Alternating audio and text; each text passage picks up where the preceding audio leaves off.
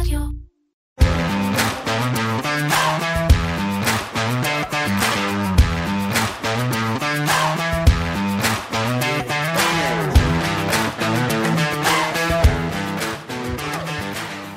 זה קורה פעם בכמה חודשים. ארצות הברית מגיעה לרף העליון של תקרת החוב שלה והכלכלה נכנסת לטרלול. תחשבו על זה כמו המינוס בבנק. אתם לווים כסף מהבנק על מנת לשלם את ההוצאות השוטפות, והבנק מצידו קובע את הרף העליון של ההלוואה. במילים אחרות, הבנק קובע לכם את תקרת החוב.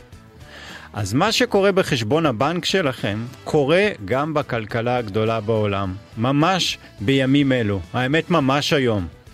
רק ששם מדובר על מינוס של 31 טריליון דולר, ובאופן די מוזר מי שנכנס למינוס הוא גם זה שקובע את התקרה של אותו המינוס. ועל כך אנחנו נדבר היום אה, בחלק השני בפרק נוסף של פודקאסט מנועי הכסף של כלכליסט עם הכלכלן והאסטרטג הראשי של פסגות אורי גרינפלד. אהלן אורי. אהלן שי. אני שי סלינס וזה כאמור יהיה בהמשך. אה, בחלק הראשון אנחנו נדבר על הכלכלה המקומית שלנו שמרוב סערה משפטית שמלווה אותנו בימים האלה, משפטית ומעבר לזה, שכחנו כבר שיש אה, אינפלציה, שהייתה אינפלציה בתחילת השבוע, נדבר על זה, ונדבר גם על יפן. אנחנו לפני שניים, שלושה פרקים הקדשנו ליפן רבע שעה, ואני חושב ש... כמה דקות אפשר גם לדבר הפעם, מאוד מעניין שם הניסוי שהם עושים שם להילחם בעצם כן, פשוט עושים הפוך מכל העולם, שזה תמיד uh, מעניין לראות איך זה ייגמר. כן, אז נתחיל מהאינפלציה? אפשר. אז ב- ביום, uh, ביום ראשון זה היה, uh, האינפלציה החודשית שלנו עלתה בשלוש עשיריות האחוז, האינפלציה השנתית 5.3 אחוזים, לפי הצפי אז אנחנו, קשה להגיד את זה על אינפלציה של מעל חמישה אחוזים, אבל אנחנו מרוצים. אני חושב שאם אה, מסתכלים על המגמה אז אפשר להיות מרוצים, כי בסוף אה, נכון שהמדד היה בהתאם לצפי כמו שאמרת, אבל כן רואים, אפשר להגיד, את הניצנים הראשונים של ההאטה באינפלציה, ואפילו כנראה, אלא אם כן יהיו הפתעות, אבל כנראה שזה הולך להיות שיא האינפלציה. הגענו לחמש שלוש, מפה והלאה כבר במדד ינואר ובטח פברואר מרץ קדימה. אה, אנחנו נתחיל לראות את האינפלציה הולכת ויורדת. וכשמסתכלים על המדד עצמו תראה מתוך עשרה סעיפים מרכזיים מדד המחירים לצרכן בנוי בעצם מסעיפים. יש למשל אה, סעיף אה, מזון סעיף ירקות ופירות סעיף ריהוט סעיף הלבשה והנהלה פשוט הדברים שאנשים צורכים ומה קורה למחירים שלהם. אז מתוך עשרת הסעיפים המרכזיים שישה כבר בהאטה, שזה פעם ראשונה שאנחנו רואים בעצם את רוב הסעיפים כבר רושמים האטה, למשל אם ניקח דוגמה, אז אה, סעיף אה, הריהוט והציוד לבית, בחודש נובמבר, האינפלציה השנתית בו, הכוונה שלי, ההשוואה של המחירים בנובמבר 2022 לעומת נובמבר 2021. אוקיי. Okay. אז בחודש נובמבר האינפלציה השנתית עמדה על אחוז וחצי, בחודש דצמבר היא כבר ב-0.1, וכנראה אנחנו נראה שם אפילו כבר ירידות בעצם, אינפלציה שלילית במהלך המחצית הראשונה של השנה, בעיקר בגלל למשל נושא השינוע, שהמחירים של השינוע מאוד מאוד ירדו, ירדו ב-80% אחרי השיאים שראינו בתקופת הקורונה, וזה לוקח אמנם זמן, אבל זה מתגלגל בסופו של דבר לצרכן. זה לא קורה מיד, כי יש לקמעונאים אה, אה, מלאים, אז הם עדיין מוכרים את המלאים שהם קנו אה, במחיר יקר בגלל השינוע היקר, אבל ככל שיעבור הזמן, סביר להניח שנראה שם ירידות מחירים. אה, גם סעיף המזון שרושם עליות מאוד חדות, אז הוא עדיין עולה, אבל הוא עולה בקצב יותר איטי, 4.9 אה, אחוזים לעומת 5.5 אחוזים אה, בחודש קודם. אז יש כבר שישה סעיפים שבעצם האינפלציה בהם הולכת ומאטה. סעיף אחד שהאינפלציה בו די הייתה בדיוק כמו חודש קודם, ושלושה שעדיין מאיצים, שזה בעיקר בריאות, תחבורה ותקשורת, וסעיף השונות ששם מכניסים את כל מה שלא נכנס לשאר, לסעיפים הרגילים. עכשיו, כשאתה מסתכל קדימה, כן צריך לשים לב אה, לנקודה אחת שהיא קריטית, וזה סעיף הדיור.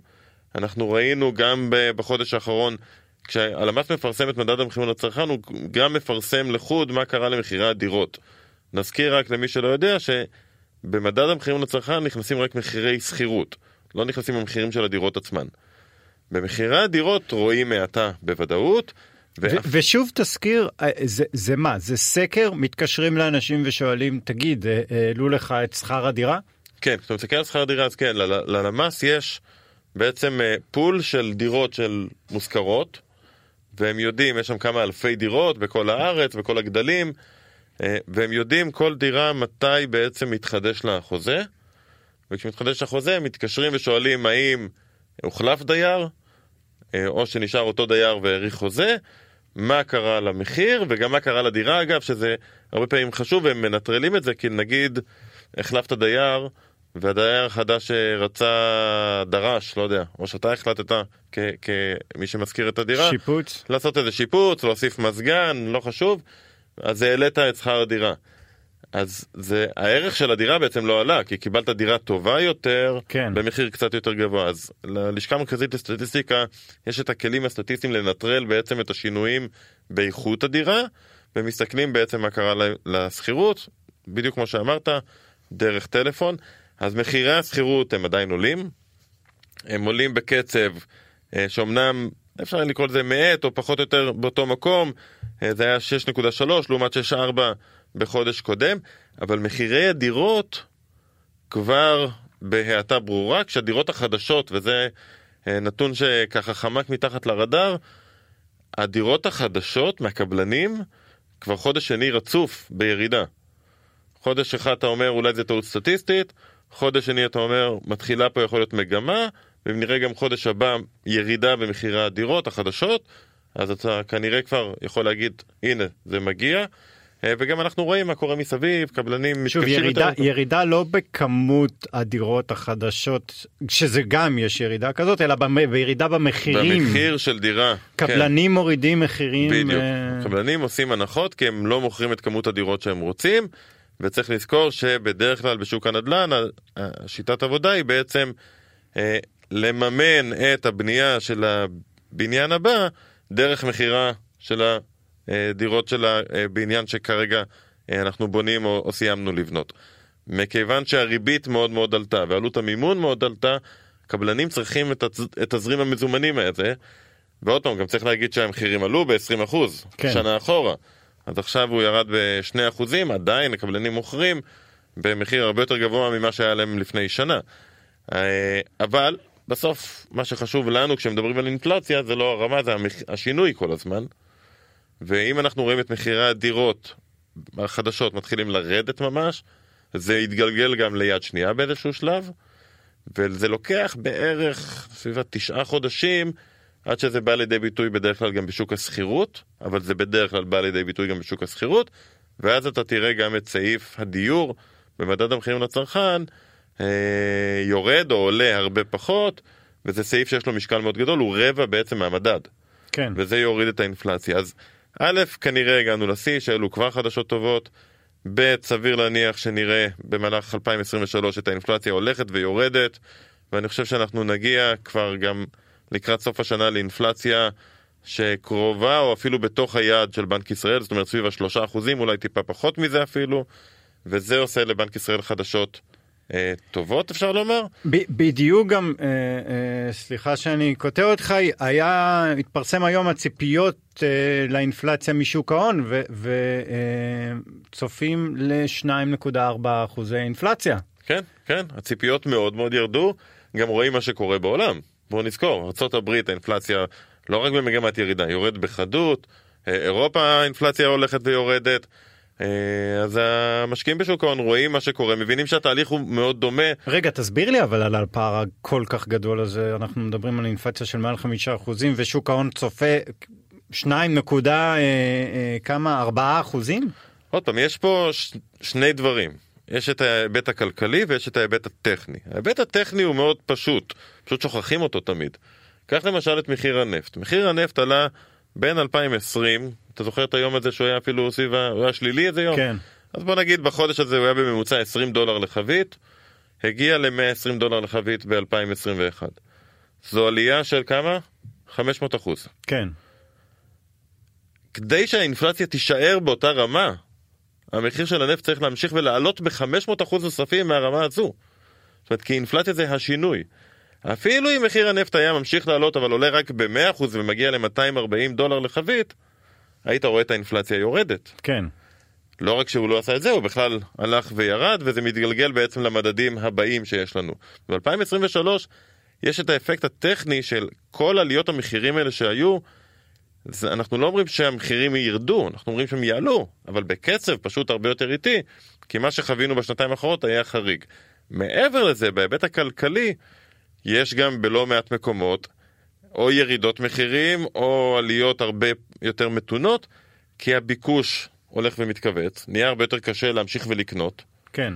הריבית עלתה, המשכנתה מאוד התייקרה, השכר הריאלי בלא מעט מדינות בעולם הולך ונשחק, זאת אומרת אנשים נשארים עם פחות יכולת לקנות, וההיצע חזר.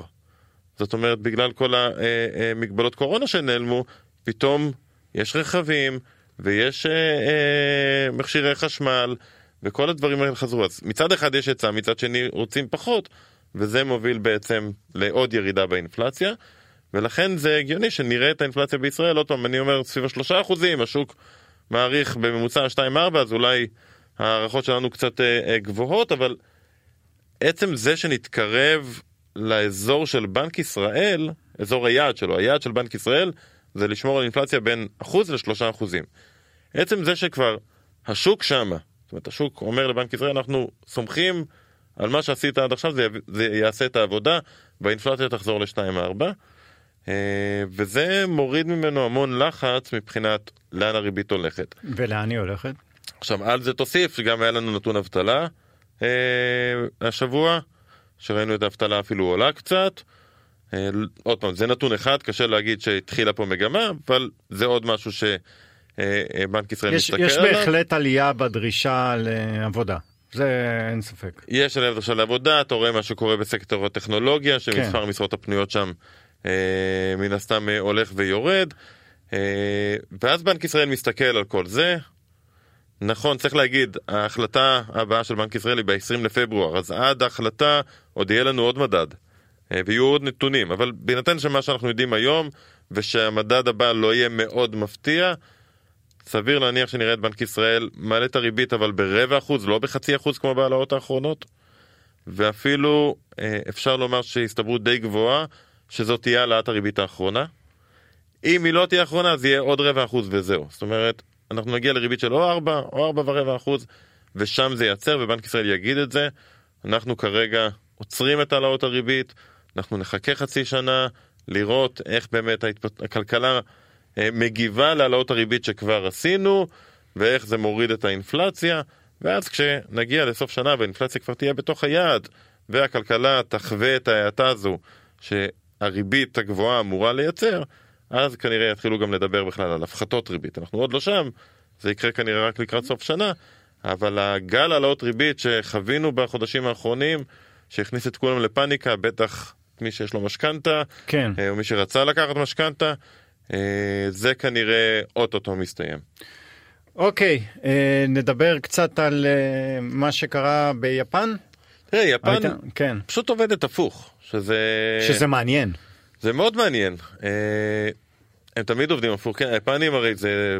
כל המדיניות שם במשך שנים אה, קשה להבין, אבל אה, הם קודם כל לא מעלים ריבית, עוד לא העלו ריבית, למרות שהאינפלציה שם כן עלתה. היא עלתה, אה, עכשיו היא קרובה כבר ל-4 אחוזים, אה, ליפן זו אינפלציה מאוד גבוהה, יפן במשך עשורים עם, עם אינפלציה אפסית. אה, והם מעלים את ה... הם העלו, האינפלציה עלתה, והם לא העלו ריבית, לא רק שהם לא מעלים ריבית, ציפו בשוק לשמוע מהבנק המרכזי שהוא מתכוון להפסיק את תוכנית קניית האג"ח. בוא נבין, לפני שנה כל הבנקים המרכזיים בכל העולם היו עם ריבית אפס ורכשו אגרות חוב שזה כמו להוריד ריבית כשאתה כבר לא יכול להוריד ריבית. אז אתה רוכש אגרות חוב כדי בעצם להשפיע על הריבית ארוכת הטווח, על האגרות חוב לחמש, שבע, עשר שנים, למשוך שם את הריביות כלפי מטה. כמובן שבכל העולם זה כבר נפסק והריבית הלכה ועלתה, הבנק המרכזי היפני לא רק שהוא לא מעלה ריבית, הוא ממשיך בכוח את התוכנית והוא הודיע שהוא ימשיך לרכוש אג"חים, המטרה שלו... הוא, הוא הסביר, הם הסבירו למה הם לא רוצים להעלות ריבית? מה, האינטרס שפשוט... אה, הם חושבים שהאינפלציה הזו לא תחזיק מעמד, תעבור, שהכלכלה היפנית בבסיס שלה היא כלכלה לא אינפלציונית. יש בזה אגב לא מעט היגיון. זו כלכלה עם דמוגרפיה בעייתית מאוד, אוכלוסייה שהולכת ומזדקנת, אה, וזה מצב שבדרך כלל, כמו שהיה בכל ה-20 שנה האחרונות, לא מייצר אינפלציה. הם טוענים שמה שהם רואים עכשיו זה מה שכל הזמן קראנו אינפלציה זמנית, שהיא בעיקר מצד ההיצע, וזה אוטוטו אה, יחזור, ולכן הם לא פועלים, והם ממשיכים לקנות אג"ח. צריך להבין שהם עושים את זה כל כך הרבה זמן, בהיקפים כל כך גדולים.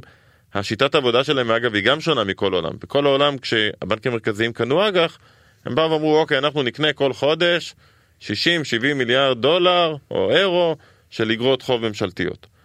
היפנים, מה שהם עשו הם פשוט החליטו שהתשואה על איגרת חוב ממשלתית תהיה מקסימום חצי אחוז, וכל פעם שאנשים מוכרים אג"חים, כשמוכרים אג"חים והמחיר יורד, התשואה בעצם הולכת ועולה, אז אם היא מתקרבת לחצי אחוז, הבנק המרכזי היפני בא וקונה, כדי שזה לא יחצה את החצי אחוז. יש לו בעצם, אפשר לקרוא לזה מחיר מטרה.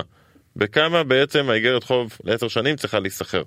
שזה הופך את השוק הזה לשוק שהוא בהגדרה שוק לא משוכלל. לא, לא שוק חופשי בעצם, לא שווה להשקיע בו. לגמרי, לא שווה להשקיע בו, אני חושב שיש גם המון אה, שורטים, פוזיציות שורט על האג"ח היפני, כי ברגע שהוא יפסיק, ברור שהריבית שם צריכה לעלות. ואז המחיר ירד ואז הריבית... אה, אה, בדיוק, התשואה תקפוץ ואתה מרגיש את זה במסחר, יש כזה לחץ כל הזמן כלפי מעלה ואז הוא בא וקונה וזה נפסק, אבל זה שוק שהוא כל כך לא משוכלל, כל כך לא יעיל, כי זה נמשך כל כך הרבה שנים, שהיום הבנק המרכזי היפני מחזיק, לפי הערכות, אה, פעם אחרונה שאני הסתכלתי, סביב ה-60% מכל האגרות חוב של ממשלת יפן. כן. שזה מצב הזוי לחלוטין, וזה מביא כאילו מצבים שיש ימים שלמים שאין מסחר בשוק האג"ח, ועוד פעם, שוק האג"ח הממשלתי זה השוק הכי שכיר בכל מדינה. ויש שם ימים שלמים שפשוט אין מסחר, אנשים לא קונים ולא מוכרים. רק הבנק המרכזי בעצם, אפשר להגיד, מממן את הממשלה. אני שמעתי שהאסטרטג בכיר בדויטשה בנק אמר שזה יכול להגיע ל-100%. זאת אומרת שיש ש... יש סדרות ש... ספציפיות שיכול להיות שמחזיקים ש... את כל הסדרה. נכון. כן, כן, זה הגיוני. אה, באה הממשלה, הרי היא צריכה כסף, כי יש לה גירעון, היא באה למכור אג"ח בשוק, כדי לממן את הגירעון שלה. מסתכלים הבנקאים והמשקיעים ביפן אומרים, אני לא מעוניין באג"ח הזה, תודה. האג"ח הזה נסחר בריבית נמוכה מדי, אני לא מעוניין בו. אין ברירה, הבנק המרכזי בעצם קונה את כל האג"חים, כי אחרת הריבית תעלה אם אף אחד לא רוצה, אז אולי במחיר נמוך יותר אני כן אהיה מוכן לקנות, מה שאומר ריבית גבוהה יותר. אתה צריך גם אסטרטגיית יציאה טובה למקרה כזה. אוקיי, אז התחלת ואתה קונה ואתה מחזיק את זה. מה, מה שהיה השבוע היה להם אפשרות להרחיב את הפער של הריבית והם אמרו לא. שלא, הייתה להם אפשרות להרחיב, הם הרחיבו כבר פעם אחת, זה המהלך היחיד שהם עשו כדי במרכאות להילחם באינפלציה. הם הרחיבו בעצם את הגג הזה מרבע אחוז לחצי אחוז. זה הדבר היחיד שהם עשו, תקרא לזה העלאת ריבית, למרות שזה מזערי כן. אה, ביחס למה שקורה בעולם. אה, והתגובות התגובות של, השווק, של, ה, של השוק בטוקיו היה, הייתה תגובה טובה. כן, כי אם, אם לא מעלים ריבית זה נפלא, אתה יודע, אבל זה מחזיר אותך לאותו מקום שהיינו בו כל השנים האחרונות של כמה אפשר לשמור על שוק שהוא לא באמת משוכלל, שמחלקים בו כסף חינם. מסתבר שביפן חושבים אחרת. מה אסטרטגיית יציאה מדבר כזה? באמת שאני לא יודע, כי לעולם לא היינו במצב כזה באף מדינה. אה, זו שאלה מאוד מאוד טובה, יפן... לא, זו פעם ראשונה שזה קורה? כן, זו פעם ראשונה שבנק מרכזי מתערב ככה למשך כל כך הרבה זמן, עם הצהרה מאוד ברורה של זו הריבית שאני רוצה. אתה יודע מתי זה היה פעם אחרונה באופן דומה? במלחמת העולם השנייה. במלחמת העולם השנייה הממשל האמריקאי בא לפד אז ואמרנו תקשיב אנחנו צריכים הרבה כסף למלחמה אנחנו יודעים שאם אנחנו נגייס את כל הכסף הזה בשוק החופשי אנחנו נצטרך לגייס אותו בריבית מאוד מאוד גבוהה וזה פשוט יהרוס את הכלכלה אחר כך כי נצטרך כל הזמן לשלם ריביות לא יישאר לנו כסף כדי לעזור לכלכלה. אז הבנק המרכזי אז הוא עשה גם פגינג ל, לריבית בעצם קבע שהריבית המקסימלית תהיה ככה וככה ובעצם אפשר לממשלה לגייס כמה כסף שהיא צריכה כדי לעזור במאמץ המלחמתי. הסתיימה מלחמת העולם השנייה, אה, שחררו את הפג, הריביות עלו אבל לא עלו כמו אה, אז, גם הכלכלה האמריקאית חזרה לצמוח והכל היה נראה אחרי מלחמת העולם השנייה טוב מאוד בארצות הברית. וכשהגיעה מלחמת קוריאה, הם ניסו לעשות את אותו תרגיל. הממשל בא ואמר לפד, אה תקשיב יש לנו עוד מלחמה, בוא בוא נעשה אותם את הקטע הזה שאתה עוזר לנו לממן את המאמץ המלחמתי. והוא אמר להם בשום פנים ואופן לא, זו לא שיטה שאפשר לעשות כמה פעמים, והתשואות בארצות הברית קפצו, פשוט קפצו. אה, והממשלה נאלצה לגייס כסף בריביות מאוד לא, מאוד מאוד ומאז הם פשוט נוטשו את השיטה הזאת. כן, כי זה, אה, זה כאילו זה להדפיס כסף בלי להדפיס כסף, אבל ברגע שבנק מרכזי מממן ממשלה, זה בהגדרה הדפסת כסף. ולא קרה מעולם שהדפסת כסף לא הסתיימה באינפלציה גבוהה ואובדן שליטה. ראה ערך 2020 והעזרה בקורונה, זה הביא אותנו לתקופה של אינפלציה גבוהה בכל העולם, למרות ש... תיאורטית כלכלית אנחנו אמורים להיות עדיין בתקופה של אינפלציה נמוכה כמו שהיינו עד 2019. הדמוגרפיה לא השתנתה, הטכנולוגיה היא טכנולוגיה שהולכת כן, אבל שנייה, אנחנו קצת סוטים, אבל ב-2008 היה סיוע, היה סיוע לחברות, ולא קיבלנו אינפלציה. נכון, כי אז הכסף בעצם לא הגיע למשק, זה לא הדפסת כסף. הדפסת... AIG חילצו? הדפסת כסף זה כשהבנק המרכזי עוזר לממשלה. מה שקרה זה הבנק המרכזי עזר לבנקים. זאת אומרת, הפד בא אה, לגולדמן או ל-AIG, קנה את המניות שלהם, את, אמר לבנקים בואו תמכרו לי את האג"חים שלכם אני אביא לכם כסף כדי שתהיה לכם נזילות ולא יתמוטט פה עוד בנק אבל הכסף בעצם נשאר במערכת הפיננסית. הבנתי. גולדמן קיבל דולר אחד מהפד, מה הוא עשה עם הדולר הזה? הפקיד אותו מחדש אצל הפד. הוא לא הוציא אותו למשק. ב-2020 הבנקים המרכזיים נתנו לממשלות כסף כדי לתת לנו מענקים לפסח ומענקים לראש השנה ודמי אבטלה מוגדלים וברגע שהכסף מגיע למשק יש לך אינפלציה. צריך לזכור, אינפלציה נמדדת, מה לעשות? כאינפלציה של מדד המחירים לצרכן. זאת אומרת, הכסף צריך להגיע לצרכן. 2008 הייתה לנו אינפלציה של נכסים. על הנדלן ועל השוק המניות ועל השוק האג"ח וכל מי שרצה הלוואה קיבל הלוואה. זו הייתה אינפלציה של נכסים אבל זה לא נכנס למה שאנחנו קוראים בדרך כלל אינפלציה שזה מדד המחירים לצרכן. אוקיי. Okay. טוב, אנחנו נצא להפסקה לשיר ומיד אחרי זה נדבר קצת על אה, תקרות.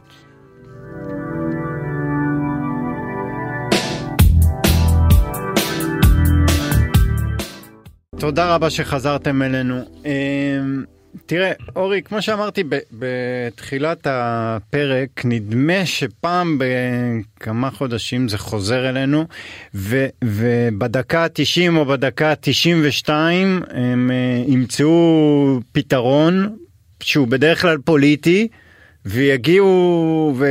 ויסכימו בין הרפובליקאים לדמוקרטים ויגדילו את תקרת החוב וימשיכו לשלם משכורות לאנשי הקבע ולעובדי הממשל.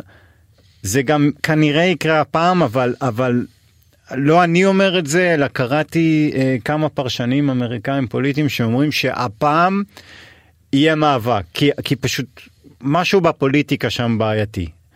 אוקיי, okay, קודם כל בארצות הברית לא אומרים דקה 92, אומרים ב 2 minutes warning. אה, אוקיי. אוקיי?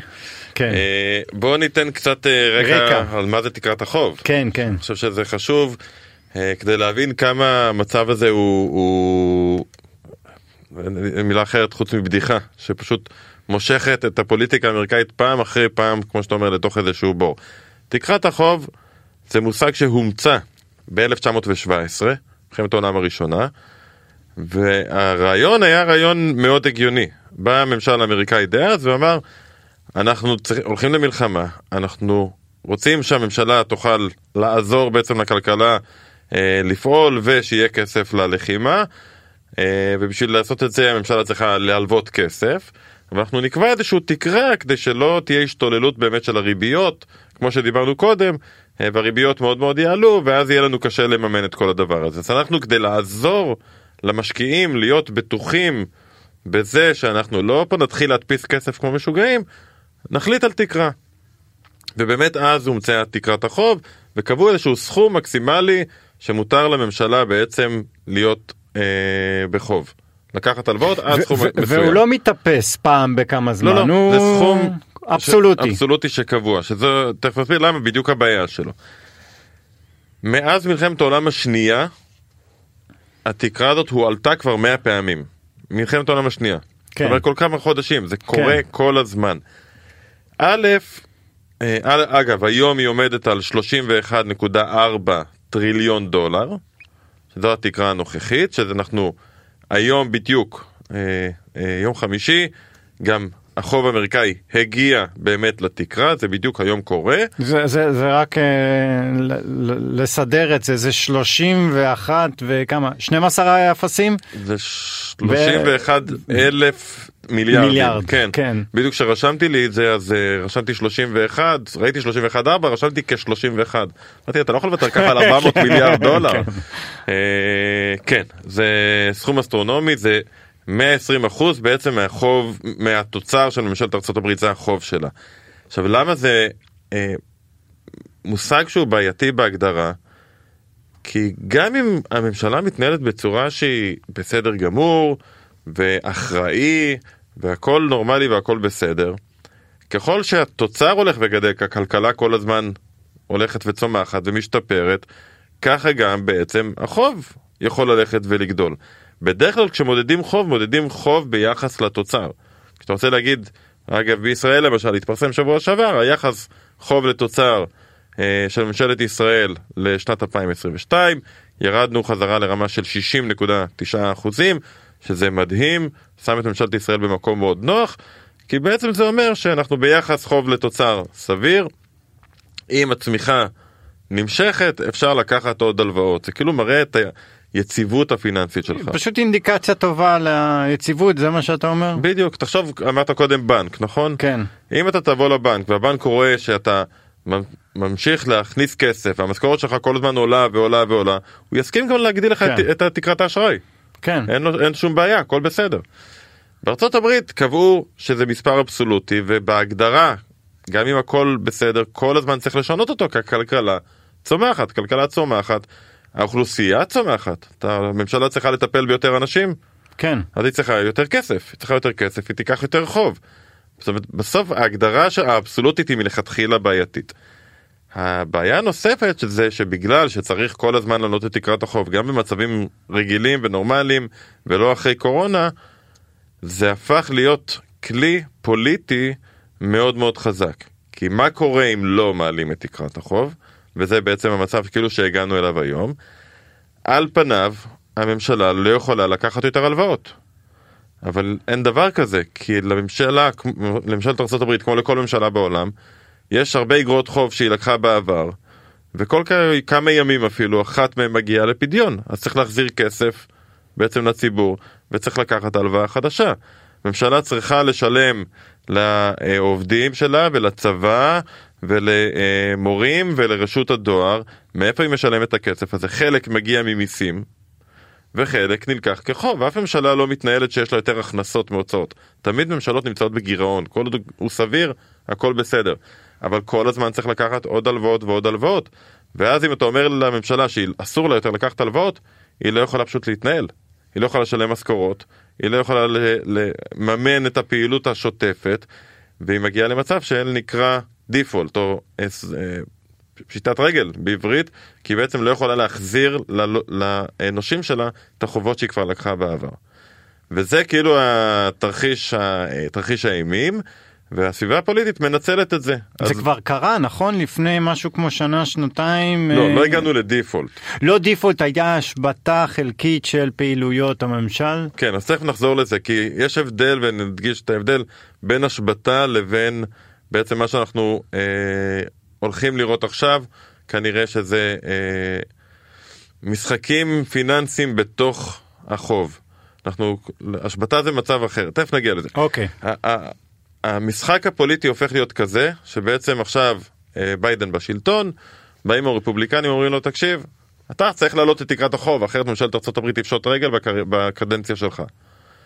אנחנו, כדי שנסכים שתעלה תקרת החוב, כי זה דורש הסכם אה, של הסנאט ושל בית הנבחרים, ובית, ובית הנבחרים והסנאט בשליטה אה, רפובליקנית, כדי שנסכים שתעשה את זה, אנחנו דורשים 1, 2, 3, 4. למשל, תבטל אה, חלק מהטבות המס שנתת, תבטל חלק מההוצאות שעשית, הדמוקרטים תמיד בצד של להגדיל את ההוצאות, הרפובליקנים תמיד בצד של כמה שפחות הוצאות, זה, אלה בעצם תפיסות העולם שלהם, אז הרפובליקנים בעצם מנצלים את המצב כדי לבקש אה, כל מיני דברים, ביטולים של כל מיני דברים שביידן עשה, אה, ואם זה היה הפוך אז פשוט הדמוקרטים היו מנצלים את המצב אה, כדי אה, לעשות אה, אחרת. אוקיי. Okay. וזה בשנים האחרונות פשוט תקרת החוב הפכה להיות מושג שלכולם ברור שלא ייתנו לממשלת ארה"ב להגיע לדיפולט, אבל הוויכוחים הפוליטיים הפכו להיות מאוד סוערים סביב זה. עכשיו, מה זה בעצם אומר אם הגענו היום לתקרת החוב?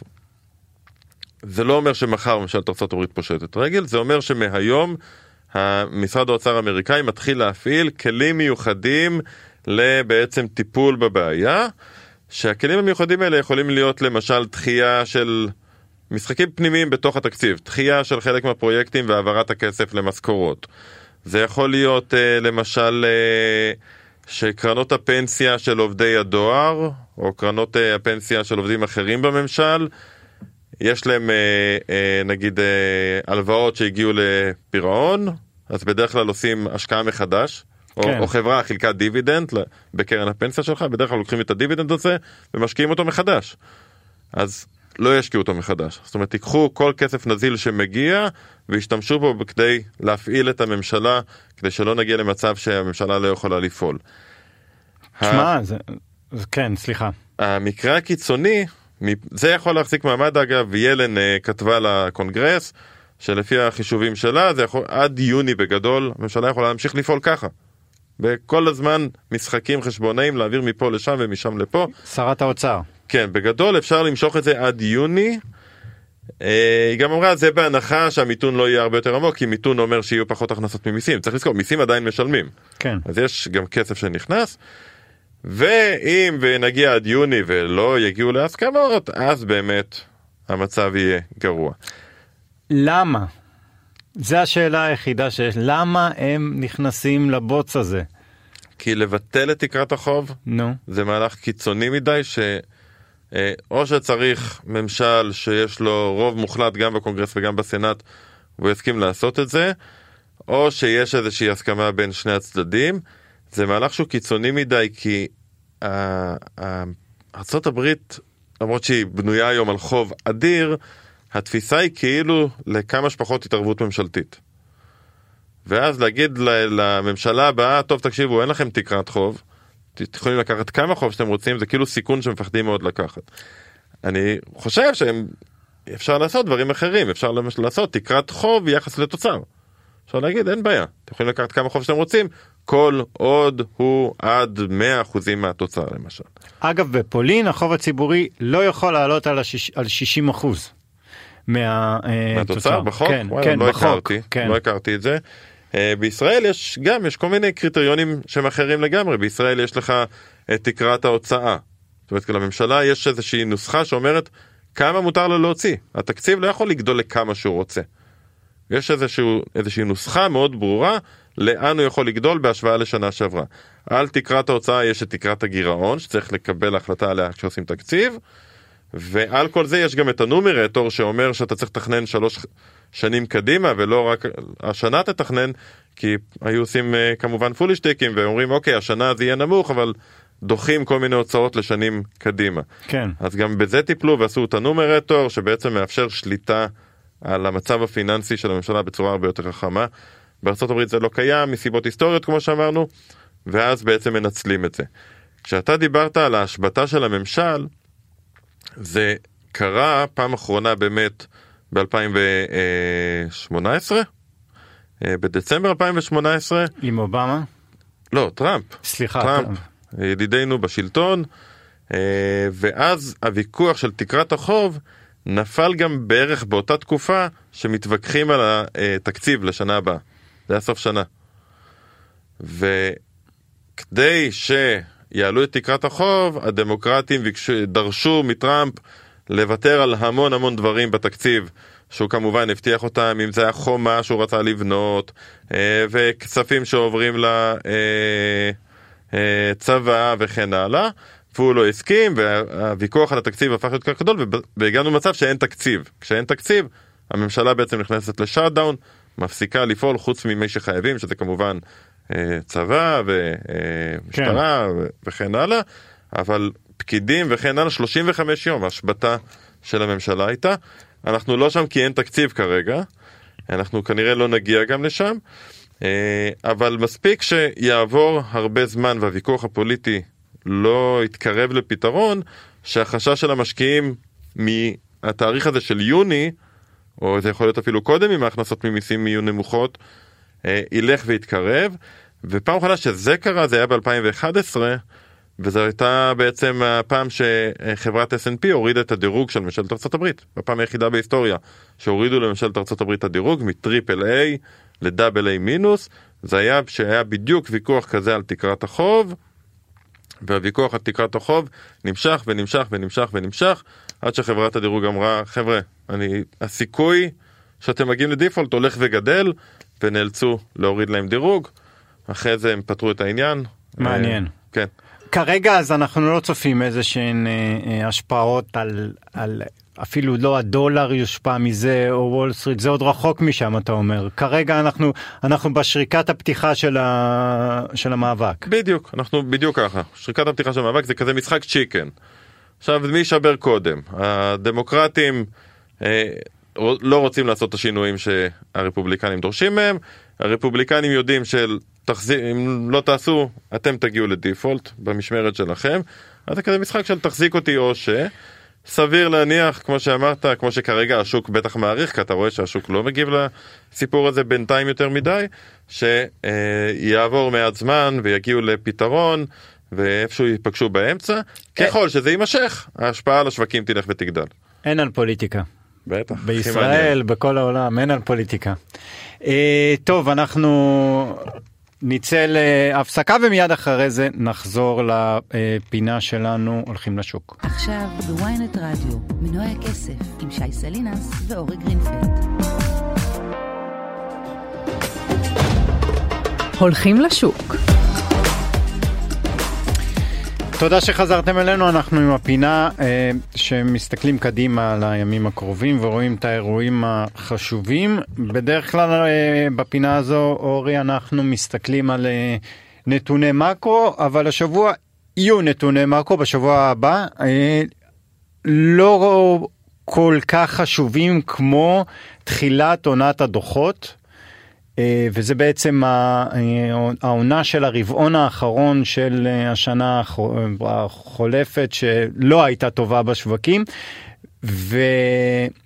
וחשוב לדעתי שוב שנחזור בדיוק על מה ואיך מסתכלים כי אתה יודע בניגוד לעונת הדוחות בישראל פה אתה אה, בקושי יודע באיזה יום החברה מפרסמת אתה אה, תמיד מופתע וזה לפעמים קורה באמצע המסחר, ואז אתה מקבל הפסקת מסחר בבורסה ובמניה של אה, שעה, ואחרי זה חוזרים. בארצות הברית, כמו בארצות shocking הברית... shocking שלא מסודר. כן, לא יכול להיות, כן. אתה אומר. הכל מאוד מאוד מאוד מסודר בארצות הברית, אתה יודע, את השעה, את היום, אפילו ימים קבועים יש לחברות מסוימות, נכון? כן, יש חברות שאוהבות תמיד להיות בשבוע הראשון, אה, זה ידוע מראש וכן הלאה. אה, העונה עצמה כבר החלה, אנחנו עכשיו בעצם לקראת השבוע שאפשר להגיד זה השבוע של ההאצה. מתחילים להגיע הרבה הרבה הרבה דוחות, ראינו עד עכשיו בעיקר את הבנקים שמדווחים, חלק היו יותר טובים, חלק היו פחות טובים. אה, והשבוע... קטסטרופה כרגע לא הייתה בחברות. לא, לא ראינו קטסטרופה, אה, אפילו אפשר להגיד, תראה, שאלת מה, מה מעניין כשמסתכלים על הדוח, אז אנחנו לא ניכנס פה לכל חברה מה מעניין אצלה כי לא נגמור את זה, אבל בגדול יש אה, שני דברים שהם קריטיים בלנסות להבין מה המשמעות של הדוח שהתפרסם. אחד, זה לא רק הרווח, אלא הרווח ביחס לציפיות. זאת אומרת, יכול להיות חברה שמדווחת שהיא ממשיכה להרוויח, אבל ציפו שהיא תראה רווח יותר גבוה ומניה תרד אחר כך. כן. זאת אומרת, זה המון עניין של לעומת הציפיות. באמת מי שמסתכל באתרים באינטרנט ורואה כל יום אפשר לראות איזה דיווחים הולכים להיות, אז תמיד יופיע שם גם מה הקונצנזוס. כמה בעצם האנליסטים מצפים שנראה עלייה ברווח. אה, ואז השאלה אם החברה מצליחה להפתיע את זה או, אה, או לא, ובהתאם בדרך ברווח, כלל... ברווח ובהכנסות. אז קודם כל זה הרווח בדרך כלל, אחרי זה גם באמת שאלה של הכנסות. כי, אגב, פשוט כי יש תקופות שאתה רואה שהחברה מבינה שיש לה ירידה בהכנסות, אבל היא כבר פועלת. מצמצמת הוצאות, כבר עושה גל פיטורים, ואז האנליסטים יכולים להגיד, אוקיי, זה מצוין, היא, היא עובדת נכון. כן. היא הבינה שהולכים להיות, הולכת להיות ירידה בהכנסות, היא פעלה בזמן, היא צמצמה מה שצריך, והרווחים נשארים ברמה סבירה. אז זה באמת המשחק בין הרווח להכנסות. כמובן שבכל חברה יש את הדברים הספציפיים, יש לנו למשל השבוע את טסלה, אז ירצו לראות באמת את המכירות של טסלה, עם ההורדת מחיר שהייתה, וכמה הם מצליחים לייצר בסין, וכמה הם מוכרים בכל מקום בעולם, ולכל חברה יש לה את הדברים הספציפיים שלה, אבל לכולן מעבר למספרים עצמם של הרווח, של ההכנסות, ומה הוביל למה וכן הלאה, שזה כבר האנליזות שאחרי זה מתפרסמות, נורא חשוב גם מה בעצם החברה אומרת קדימה, איך היא רואה את התקופה הקרובה, וזה מופיע בכל דוח. תחזית? תחזית. בעצם יכול להיות חברה שההכנסות שלה נשארו סבירות, והרווח שלה נשאר סביר, אבל היא אומרת שהיא כבר מרגישה בבירור האטה בביקוש למוצרים, וקשה לה בגלל 1, 2, 3 להוריד הוצאות, וסביר להניח שברבעונים הקרובים נראה ירידה ברווח. אנליסטים קוראים את זה, מיד אנחנו רואים בעצם בדרך כלל ירידה במניה, אה, כי בעצם השוק מבין שמה שהתפרסם היום לא הולך להיות רלוונטי בעתיד. אז האוטלוק זה- הזה הוא נורא נורא חשוב. זה גם לפעמים קורה, אתה יודע, בדרך כלל החברות הגדולות מפרסמות אחרי נעילת המסחר, שזה בערך ב-11, 11 וחצי בלילה. לפעמים אתה רואה תנודה מזערית במניה, ואחרי זה יש שיחת ועידה עם התחזיות, ופתאום אתה רואה תנודה... בדיוק. כי בשיחה הזאת, אתה יודע, קודם כל יש את הדוח והמספרים, ובאמת אה, יושבים אנליסטים בוול סטריט ועובדים מאוד קשה כל הלילה כדי להכניס את כל המספרים למודלים שלהם ולנסות לחזות לאן החברה הולכת. אבל בשיחת הוועידה, וגם בדוח עצמו גם יש פירוט, בשיחה מן הסתם זה מפורט יותר, אתה מבין בעצם מהדברים של אה, המנכ"ל או מי שמייצג את החברה, אה, באיזה סגמנטים מרגישים אולי פגיעה עתידית, איך זה יכול להשפיע קדימה, איזה צעדים הם חושבים שאולי ניתן יהיה לעשות כדי למנוע את הפגיעה, כדי להוריד הוצאות. את העניין הזה של האוטלוק הוא מאוד חשוב, כי הוא מראה מעבר למספרים, מה החברה הולכת לעשות כדי להתמודד עם הכלכלה שעומדת להיות קדימה. כן. יכול להיות שלילי או חיובי. יכול להיות שהם רואים פריחה כלכלית ולכן הם מבינים שהם צריכים לגייס עוד עובדים ומתחילים היום. ויכול להיות הפוך, יכול להיות שהם מניחים שהולכת להיות ירידת מחירים אה, והם יצטרכו בעצם לראות הכנסות יותר נמוכות, אז הם מגיבים ועושים 1, 2, 3 ואולי הם לא יגידו שהם מגיבים ואז המניה תרד עוד יותר. כי למשקיעים יהיה חסר בשיחת ועידה הזאת או באאוטלוק הכתוב את התגובה למה שצפוי לקרות. כן. את תגובת החברה, אוקיי, אז מה אתם הולכים לעשות? אז זה בדרך כלל מה שמאוד מזיז את המניות, אה, וכשמתפרסם דוח, ואפשר לראות באמת באיזה שעה כל דוח מתפרסם, אה, אלה הדברים שבדרך כלל השוק עוקב אחריהם. אוקיי, אמ, אז זה מה שיהיה לנו בשבוע הקרוב, ועכשיו אנחנו לחלק האחרון, הדבר המוטרף שקרה השבוע ואולי לא שמתם אליו לב. אני אתחיל כי, כי אה, די קצר. אה, תשמע, אני אלך לשכנה שלנו, לא בדיוק שכנה, אבל קרובה, טורקיה. ברבעון השלישי של השנה, מחירי הנדל"ן במדינה זינקו בקצב שנתי של 57% ריאלי. זאת אומרת, אנחנו מדברים על מדינה שיש לה אינפלציה של מעל 60 אחוזים, וזה עוד אחרי ירידה שהיו ב-80 אחוזים, עם ריבית של 9 אחוזים, והמחירי נדל"ן שם בטירוף. ולמה מחירי הנדל"ן בטירוף? בגלל כולם רוצים לעבור לטורקיה, זה ברור. ובמיוחד רוצה אזרחים רוסים. ואם בגדול אם אתה רוכש שם נכסים ב-400 אלף דולר אתה מקבל אה, אזרחות אוטומטי והרוסים הרוסים בעקבות המלחמה קפצו על ההזדמנות. בכל השנה שעברה הרוסים רכשו יותר מ-16 אלף נכסים בטורקיה זה זינוק של 200 אחוזים בשנה. אגב, אה, אה, אתה יודע מי במקום השני ברכישת, מבחינת הזרים, מרכישת נכסים בטורקיה? סינים? איראנים. איראנים, אה, הם היו במקום הראשון והודחו, במקום השלישי והרביעי, עיראקים וגרמנים בהתאמה. מעניין. אה, האמת שטורקיה המדינה יפיפייה, זה איסטנבול, כן. לעבור לגור שם, אה, אוכל טוב, אה, שיהיה להם בהצלחה. יאללה, אה, 400 אלף דולר ואתה אזרח. אני אביא לך את הצד הפחות טוב אה, של טורקיה, למרות שהיא מסיימת פה, היא אחרונה בטבלה, אבל כמו כל שנה הבאתי את המספרים של העיתונאים שנמצאים במאסר אה, ברחבי העולם. זה דוח שיוצא פעם בשנה. אה, באופן לא מפתיע, השנה אה, שברנו שיא נוסף. 533 עיתונאים נמצאים במאסר, הם כמובן נמצאים במאסר על רקע דיווחים, כן? זה לא עיתונאים שביצעו פשעים אה, אחרים, אה, וזה עלייה לעומת 488 עיתונאים ב-2021.